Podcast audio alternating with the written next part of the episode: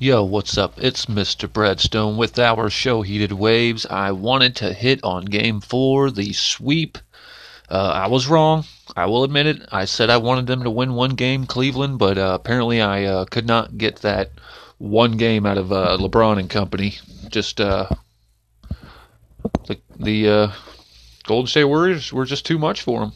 They had no chance. Um, and now we're talking about the off season, and I seen something and heard something from my boy D Weezy on the show earlier today about how now they're saying LeBron James's hand or wrist was hurt the whole finals. Oh man, here we go with another excuse, right? Didn't I say this? Didn't I say this, guys?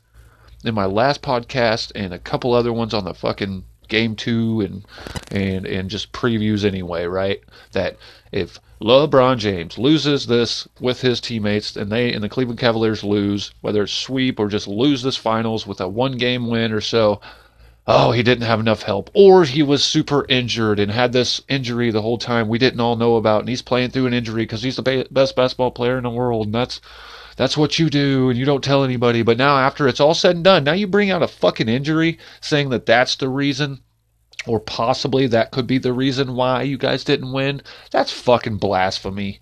Okay?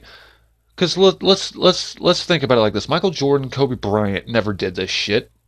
They didn't lose a fucking finals and then say it's because they were injured or say they didn't have enough teammates or didn't have enough help or firepower or defense or whatever it is. Like I've said before, LeBron and Cleveland, y'all were good enough to beat the Celtics team that I think if we were going to grade a scale from 1 to 10 of and 10 being the the uh, you know most and the best uh, Golden State's obviously a 10 but I think the Celtics even without Kyrie were easily as good as an 8 out of 10 the way they played those games they just lost it in that last game or whatever you know so I'm just sick of this shit let's quit fucking making excuses for LeBron and, you know, I got to agree with a few guys here.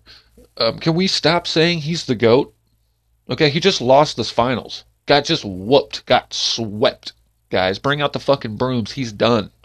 Now, can we stop putting him in the greatest of all time fucking categories with Michael Jordan? Can we stop comparing him? He is now what, guys? He's now three and six in the NBA Finals. Everybody's going to say, "Yeah, oh my God, he's been to them nine times in a row." Well, it doesn't fucking matter if you don't win more than the latter of that nine times, right?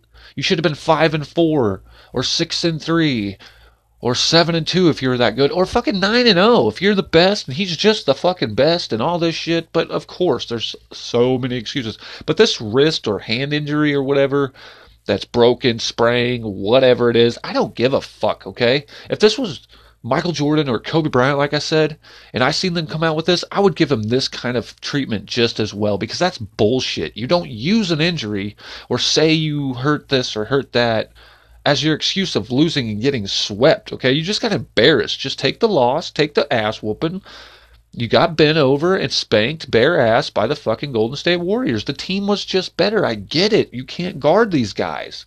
Okay, there's five to six good players that are on that team. You know, the starting five and the sixth man. How can you guard that? I get it. So now what what is what is LeBron gonna do? Okay? What is he going to do? He's obviously going to leave Cleveland because they don't have enough salary cap to bring in anybody. Even if he were to negotiate and you know sign for a little less, or even just keep playing on that thirty-six million dollar uh, last year deal, I, I I guarantee he opts out of this, guys. And that's what's going to happen. He's going to opt out of it. They can't sign or bring anybody else in. They have an eighth pick that yes they could use to trade and uh, bring somebody in, but other than that, then what? Okay, then what? You you you ain't gonna get no Paul George or you know guys like that that are going to be the you know a free agent. Durant, you're not going to get him to go there. Your best bet, LeBron, if you really want to be this good, in which it pains me to say it, I've heard some weird talk saying that uh he's interested in going playing in um, Golden State.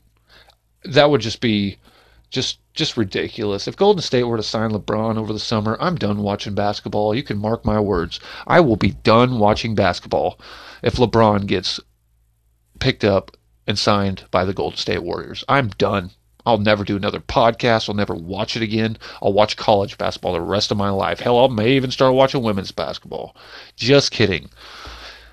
But you lost fair and square. I'm not going to listen to these excuses no more, okay? We all know you're going to leave. You're either going to leave Cleveland or ship out J.R. Smith and Kevin Love and try to grab some other guys, and I don't see that happening either. I, I see him going either to the Lakers, the 76ers, or just like Tracy McGrady said on ESPN the other day, going to uh, San Antonio would be a great fit for him. But I think everybody's tired of seeing the San Antonio win, going to the playoffs, winning championships. I mean, it's just it's it's over with. But I think that's a good landing spot for him because yeah, being coached by Gregg Popovich, whenever just like Tracy McGrady said, LeBron has not been coached by a great coach yet, or a really good coach like you know Popovich.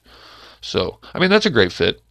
And I've even maybe thought him going to the Pelicans, which would just be crazy because I don't think it's a big enough market for him. But he could make it marketable. We're talking about LeBron James, so.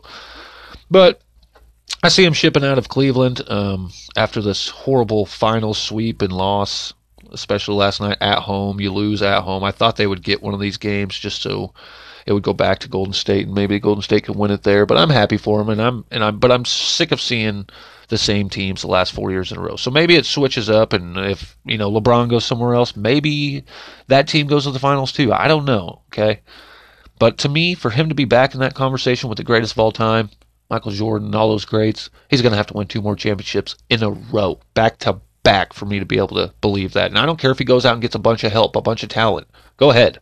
If that's what it takes, because obviously that's what it takes to beat the Golden State Warriors. No one has done it in four seasons except for Cleveland, but that was because he had Kyrie helping and stuff like that. So you take him out of the mix, and then look what happens. You lose. You go one and three against the Golden State Warriors in the last four finals. So that being said, uh, I believe I'm out and I'm done with this uh, this rant on um, Cleveland and, and LeBron crying and, and everybody in ESPN making fucking excuses for him. But I'm your boy, Mr. Bradstone. Uh, keep it uh, keep in touch. Uh, we're gonna do a show on Sunday night and have it out probably Monday. So uh, keep listening and uh, keep doing what you're doing. And uh, love our podcast, like our podcast, applaud it, and heated waves. Hit us up. And I'm your boy, Mr. Bradstone, and I'm out.